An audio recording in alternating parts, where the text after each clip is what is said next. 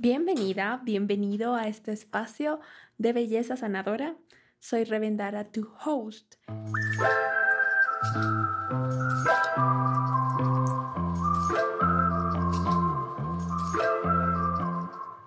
Me muero de gratitud y de felicidad de volvernos a encontrar en este espacio. Si me sigues en Instagram, sabrás que realmente es un tema que me apasiona, pero por distintas circunstancias en este año no había podido retomar este proyecto que tanto me encanta porque estuve en el lanzamiento de la primera publicación de mi libro y en varias colaboraciones de arquitectura, también propios. Y este espacio es sagrado. Para mí necesitaba que fuera un momento en el que de verdad me naciera del alma hablar sobre la belleza de la pausa. Y agradezco demasiado al universo la oportunidad tan clara que me dijo, Rebe, no puedes seguir aplazando esto más. Y me dio la oportunidad de parar, pues tuve una caída y me rompí el pie. Entonces fue retomar y volver a vivir pero desde una perspectiva de belleza, esta oportunidad de parar. Pensé que yo hace tres años me, me hubiera muerto si algo así me pasaba. Con el ritmo de vida que yo tenía ha implicado un cambio drástico. Y fue cuando me di cuenta que esto que les voy a compartir de la belleza de la pausa ya no es simplemente una teoría o una hipótesis o un concepto bonito, sino que es algo que yo lo he integrado a mi vida tanto que desde el segundo cero en el que no podía caminar y acepté que necesitaba evaluar daños colaterales, dije, yo voy a vivir esto disfrutando la belleza extrema de esta oportunidad. Porque estos conocimientos ya están integrados a mí y por eso deseo compartírtelos porque la pausa tiene verdaderamente el poder de construir tu mejor versión. Después de escuchar este podcast, no solamente podrás tener herramientas para poderlo identificar, sino que te prometo que te vas a ir con las ganas de poderlo aplicar desde el día de hoy. Primero que todo, hay que desatanizar la idea de parar. Esto viene desde muy chiquitos en la sociedad tan rápida que vivimos. Time is money. Entonces, si tú pierdes tiempo, entre comillas, estás perdiendo dinero. Y realmente no es así. Les voy a mencionar ejemplos en la naturaleza en los que la pausa es necesaria y natural tal vez nos ayuden como un poco a salir de nosotros mismos, de esta idea de correr todo el tiempo en una rueda de hámster sin saber siquiera dónde estamos corriendo. Las máquinas. Cuando no funciona una máquina, tú dices, apágale y vuelve a prender.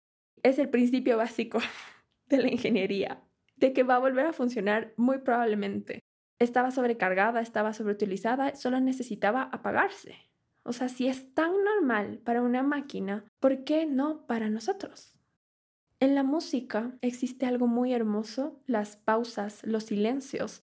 Tengo esta canción de Dua que tiene sus pausas y después simplemente explota. Ese vacío te permite hacer espacio para apreciar lo que viene.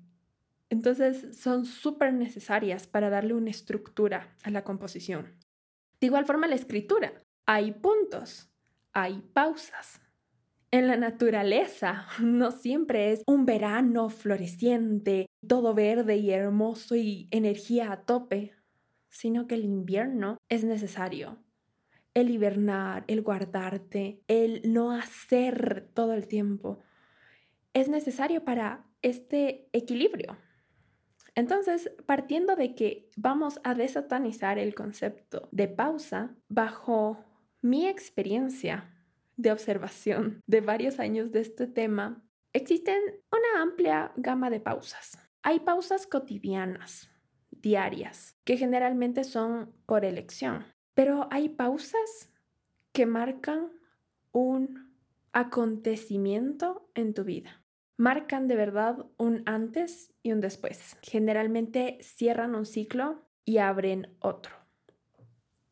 Hay pausas voluntarias en los que tú ya te conoces y dices, ok, necesitamos parar, necesitamos cambiar de ambiente, necesitamos ir a una montaña, ir a un retiro, pero son pausas que tú las haces conscientemente.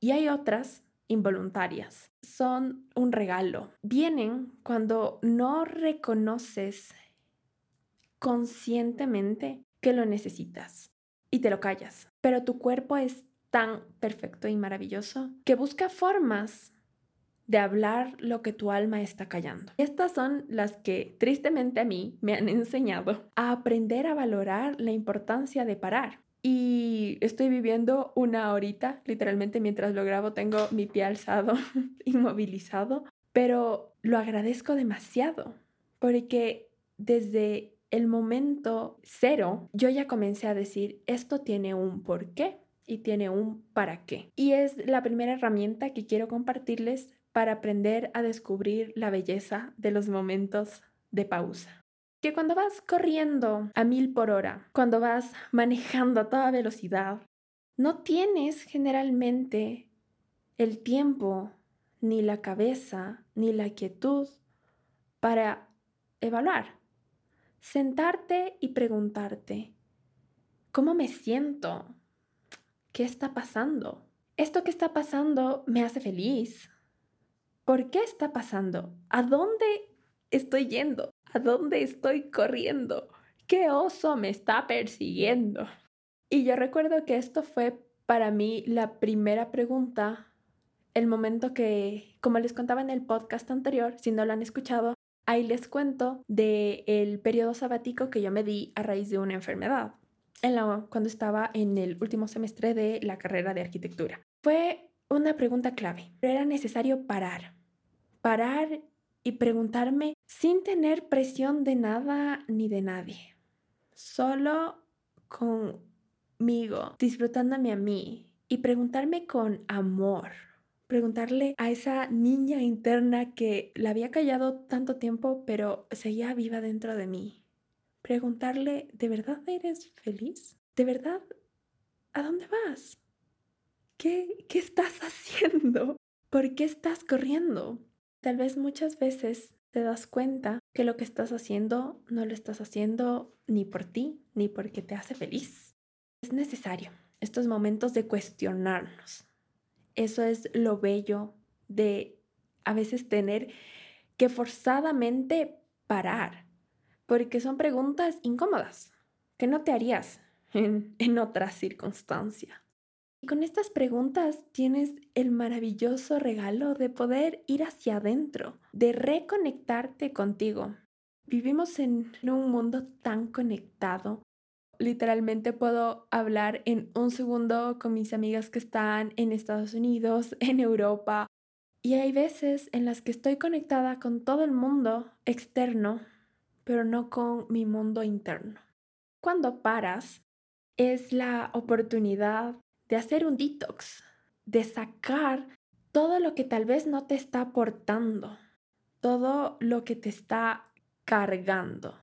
Porque hay una diferencia entre cargar y carga. Cargar, todos estamos diseñados para cargar cosas, pero cuando ese peso no es lo que tu cuerpo eh, y tu ser, no solo físico, sino mental, emocional, espiritual. Si es más de lo que está diseñado para cargar, eso se convierte en una carga. Y esa carga te lastima. Y muchas veces eso es lo que te hace caer, literal y figurativamente. Es un momento de, ok, ya te hiciste preguntas incómodas. Decidiste ir hacia adentro. Decidiste tal vez hacer un social media detox eh, de dos o tres días, poner tu celular en modo avión y tomarte desde las 8 de la noche solamente tiempo para ti y sacar todo eso que tal vez no te está llevando a donde tú quieres.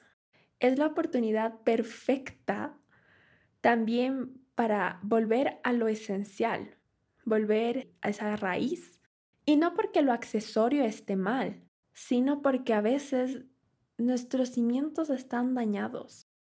Con los cimientos dañados, pues la casa puede estar perfecta, pero no se va a sostener.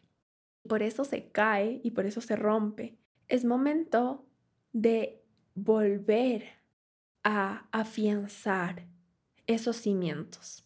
Y esto es tan sagrado y personal porque lo que para mí es un cimiento puede que para ti no lo sea. Lo que para las personas que te rodean es un cimiento puede que para ti no lo sea. Pero ¿cómo te vas a dar cuenta si todo el tiempo estás rodeándote de personas? Tal vez puede ser un escape, un escape a no tener que enfrentarte contigo, entonces simplemente em, pues te enfocas en otros. Y bueno, la parte social es esencial y maravillosa para construirnos, pero debe complementarse con los momentos de solitud, que no son igual a los momentos de soledad o aislamiento. La solitud es disfrutarte, conocerte en tu esencia, permitirte ser. Y esa es otra de las claves. Porque cuando paras y dejas de hacer cosas, puedes permitirte comenzar a hacer. Simplemente yo pones tu nombre. Yo, Rebeca, soy amada, no por lo que haga, sino por mi esencia.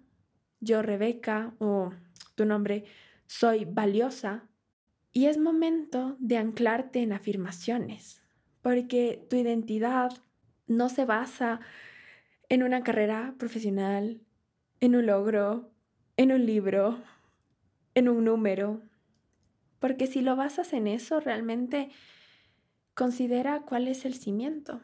Comenzar a ser es tan mágico. Te das cuenta que necesitas tan poco para ser feliz. Esto nos lleva a uno de los puntos que a mí más me gusta y en los que me anclo siempre es la gratitud. La gratitud para mí es un ancla y un cimiento esencial que solo lo he descubierto cuando paro. Es muy fácil que nuestra mente se enfoque en en todo lo que nos hace, entre comillas, mal. Aunque en este podcast no existe el concepto bueno o malo, porque son súper arbitrarios, sino hay cosas que te aportan y te hacen crecer y hay cosas que te destruyen. Y es muy fácil que nuestro cerebro automáticamente y sin darnos cuenta, esto es lo fuerte, sin darnos cuenta, vivimos en un diálogo interno negativo, autodestructivo, de juzgarnos constantemente, de no somos suficientes y enfocarnos en todo lo que no es, en todo lo que no tenemos, en todo lo que nos falta, en todo lo que quisiéramos, pero ahorita no es nuestra realidad, en toda la carencia. Y desde ahí no vas a construir nada. Solo cuando paras y decides tomar conciencia de este diálogo interno y la escritura es una herramienta sanadora y maravillosa, o también el hablarlo con alguien, pero hablarlo de corazón y de confianza, o mandarte un voice note a ti mismo, lo que te ayude a tomar conciencia de que siempre hay cosas por las cuales agradecer. Y la gratitud es una actitud, es un músculo que lo vamos utilizando y lo vamos entrenando.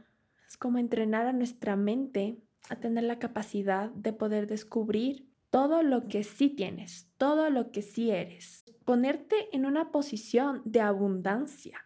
A veces se piensa que la abundancia es únicamente dinero. El dinero sí es energía y es abundancia, pero la naturaleza habla en niveles exponenciales de abundancia, desde la abundancia de nubes, de colores, de aire, de recursos, de agua, de todo. Y es difícil es difícil salir de la idea de la escasez para decir, ok, ¿qué tengo y de qué estoy agradecida? Porque cuando desarrollas el hábito de la gratitud, la razón para tener gratitud solamente va creciendo y se va multiplicando exponencialmente, porque no es feliz el que más tiene, sino el que más agradece, porque es más consciente de ello. Y había cosas, em, bueno, ahorita en lo que estoy viviendo personalmente, cosas que yo sí decía como, gracias, pero ahora de verdad es wow, o sea, Dios mío, pude dormir y no me dolió el pie, o sea, qué increíble. De verdad la actitud de gratitud hace que hagas dos cosas o una cosa y eso te llene tanto y lo disfrutes, lo sabores muchísimo más que cuando tenías mil cosas que te tragabas a la carrera y lo hacías todo rápido, rápido, rápido, solo por hacer y no lo disfrutabas. Es hermoso que la actitud de gratitud es como cuando vas en una carretera a mil y simplemente dices, vamos a parar en este mirador y disfrutas el paisaje. Es como la vida que se disfruta cuando te la tomas a traguitos y estás presente.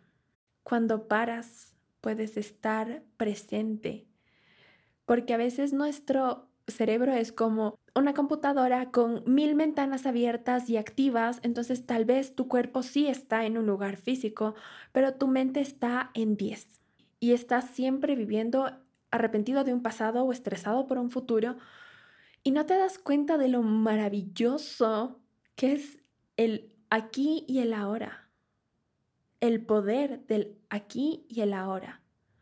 Y estar presente con tus cinco sentidos, con tu mente, con tu cuerpo y aprovechar que es lo único que existe. Es de las pocas certezas que puedes tener, el aquí y el ahora.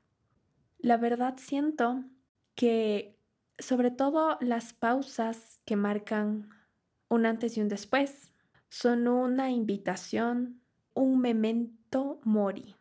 Este es un, concepto estoico, pero literalmente significa recuerda que morirás. Memento mori. No es vivir desde el miedo, porque antes eh, este concepto a mí me daba miedo y, y me cuestionaba como ya, o sea, ¿qué sentido tiene? Si me va a morir, ¿qué sentido tiene todo? Vanidad de vanidades, todo es vanidad pero realmente hay que verlo desde una postura de oportunidad y de abundancia. Si tengo claro que desde el momento que nazco solo hay una certeza y es que no soy eterna físicamente, ¿viviría igual? ¿Estoy saboreando cada minuto? Estoy consciente de que nada en esta vida me asegura que yo vuelva a levantarme, que nada ni nadie tiene comprado su vida. Es realmente un recordatorio a vivirlo sabiendo lo frágil que es. Porque no es lo mismo que te den una tarta inmensa de chocolate y tú sepas que puedes comerte 10.000 pedazos ilimitadamente, a que tengas un pedacito chiquito, que tú sabes que son tres mordidas y se va a acabar. Tomas conciencia, tomas conciencia de tu fragilidad y tomas conciencia de la belleza, de lo increíble que es, que sí, siempre va a haber motivos y razones que nos quieran bajar el ánimo, siempre va a haber tropezones, problemas, pero cuando tomas conciencia de que tu tiempo es limitado, no lo desperdicias viviendo la vida de otra persona. algo así dijo Steve Jobs en, una de las conferencias que le pedían que dé. Y, recuerdo que a mí me llegó tanto que eso se dé en un ambiente académico, que a veces vivimos pensando que somos ilimitados bajo un absurdo de superhéroes de lo podemos todo. Tomar conciencia de nuestra fragilidad es un regalo de los momentos de pausa. Si es limitado, te das cuenta del valor que tiene. Quiero contarles que, bueno, ahorita estoy tiempo presente, estoy viviendo una pausa mágica y maravillosa, pero también hace tres años yo tuve un momento sabático de pausa forzada que realmente ahora en perspectiva puedo ver que ha sido mágica. Lo voy a poner así. Mi tiempo sabático, lo que muchas personas consideraban una pérdida. No, no sé cuántas miradas de desaprobación tuve, pero la verdad yo estaba tan enferma que no me importó. Me hubiera encantado saber en ese momento que esa decisión estaba pagando literalmente mi libro y que todo el dinero, entre comillas, que perdí iba a regresar multiplicado. Porque estaba invirtiendo en mí.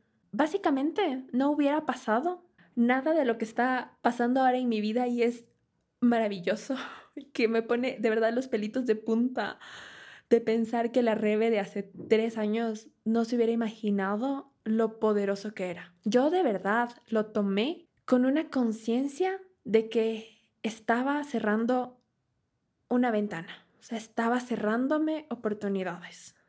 Me estaba cerrando, en mi caso específico, la oportunidad de hacer tesis con una mentora maravillosa. Me estaba cerrando la oportunidad de graduarme con todas las personas con las que ingresé a la carrera. O, sea, yo tenía como todo mi plan de vida trazadito y yo lo estaba cerrando. Pero siempre que una puerta, una ventana se cierra, una puerta maravillosa se abre. Y la puerta fue el darme oportunidad como escritora. Yo no hubiese tenido todos los recursos que tuve, las oportunidades que tuve, que se abrieron en el momento preciso. Yo hubiera podido hacer una investigación igual de buena, pero no hubiera ni siquiera sabido que existía la oportunidad de publicarla si me, no hubiese tomado ese tiempo de pausa. Ni siquiera me hubiera enterado que era posible. Y estoy segura que no estaría tan feliz y llena y en paz y conectada conmigo, sobre todo plena, plena, porque a mí me cambió la vida ese momento de pausa y tomé la decisión a partir de ahí de hacer de la pausa mi práctica diaria.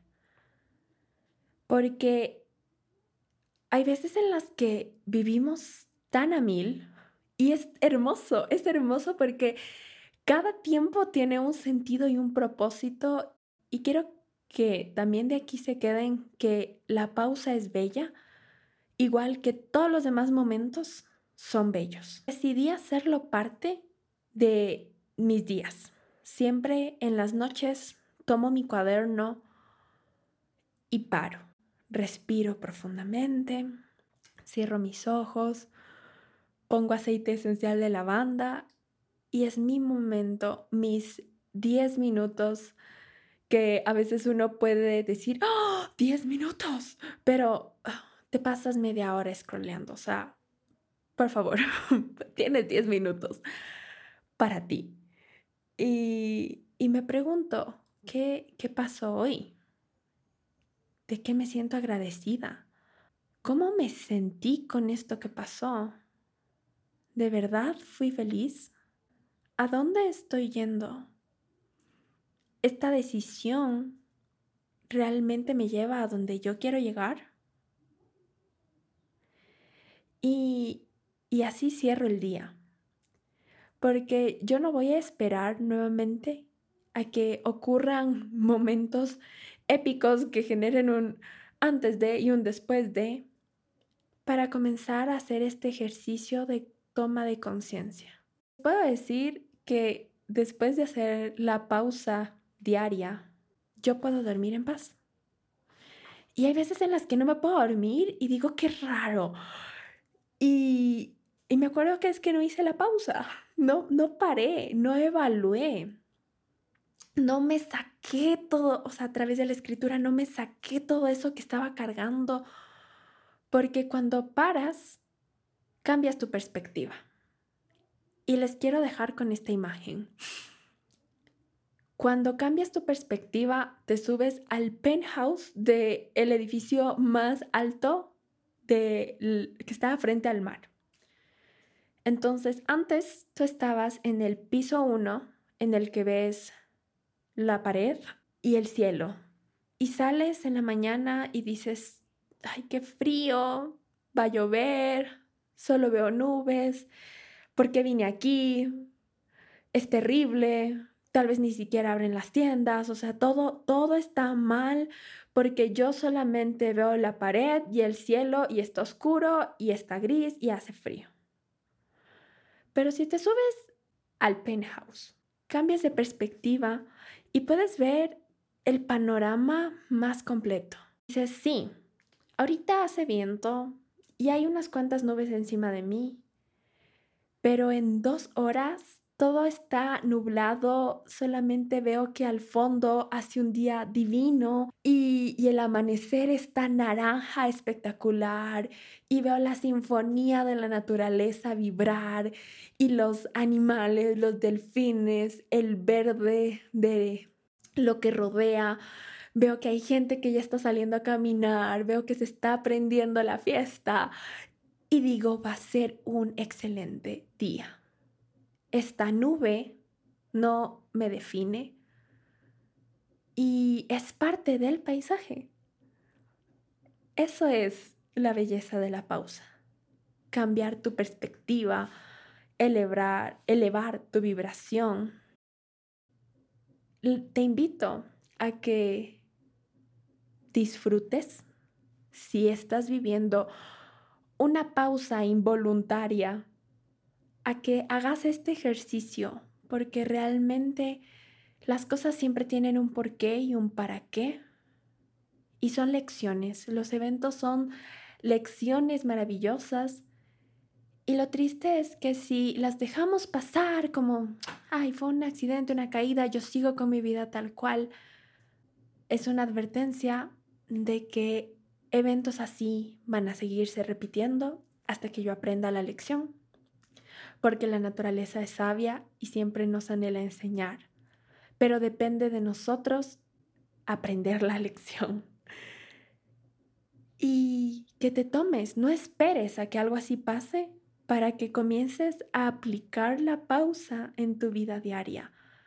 Y verás no solamente cómo puedes descansar mejor, sino como todas las piezas que antes no encajaban toman forma. Con solo 10 minutos tienes el poder de construir tu mejor versión. Y siempre tomar conciencia va a cambiar tu realidad interior. Y si cambia tu realidad interior, va a cambiar tu realidad exterior. El error siempre es pensar que si yo quiero tener algo, tengo que hacer muchas cosas el fundamento de todo está en sí, tienes que hacer, tienes que actuar, pero primero tienes que ser. Porque tu realidad exterior siempre, siempre va a ser un reflejo de tu realidad interior. Espero que te haya gustado esta conversación. Estoy siempre dispuesta en mi Instagram, Rebe Endara para entrar en conversación. Si estás viviendo una pausa o si quieres comenzar a vivir una pausa, házmelo saber porque realmente me llena el alma y me encanta acompañar, acompañar estos procesos porque cuando yo comencé a hacerlo, la verdad me sentí una sola loca. y es hermoso que cuando comienzas a hacerlo, comienzas a darte cuenta que hay gente que también lo está haciendo. Entonces es hermoso ampliar este círculo de personas que estamos cansadas de, de vivir inconscientemente la vida de otros y que estamos dispuestas a construir nuestra mejor versión También te cuento que dentro de poco lanzaré los primeros libros de gratitud. Eh, bueno, si me sigues en Instagram, sabes que yo tengo esta obsesión con journals, cuadernos, los diseños los hago para mí, después comencé a hacerlos para mis amigos, después comencé a, a venderlos. Y ahora uno de los nuevos proyectos que estoy sacando, un poco más despacio, pero con muchísima más intención, porque ahora veo el poder de esta herramienta que tal vez de lejos puede verse que el evento de, que me rompí el pie, pues todo bien, la revés está bien, no pasa nada, pues sigue siendo algo que te rompe física y mentalmente.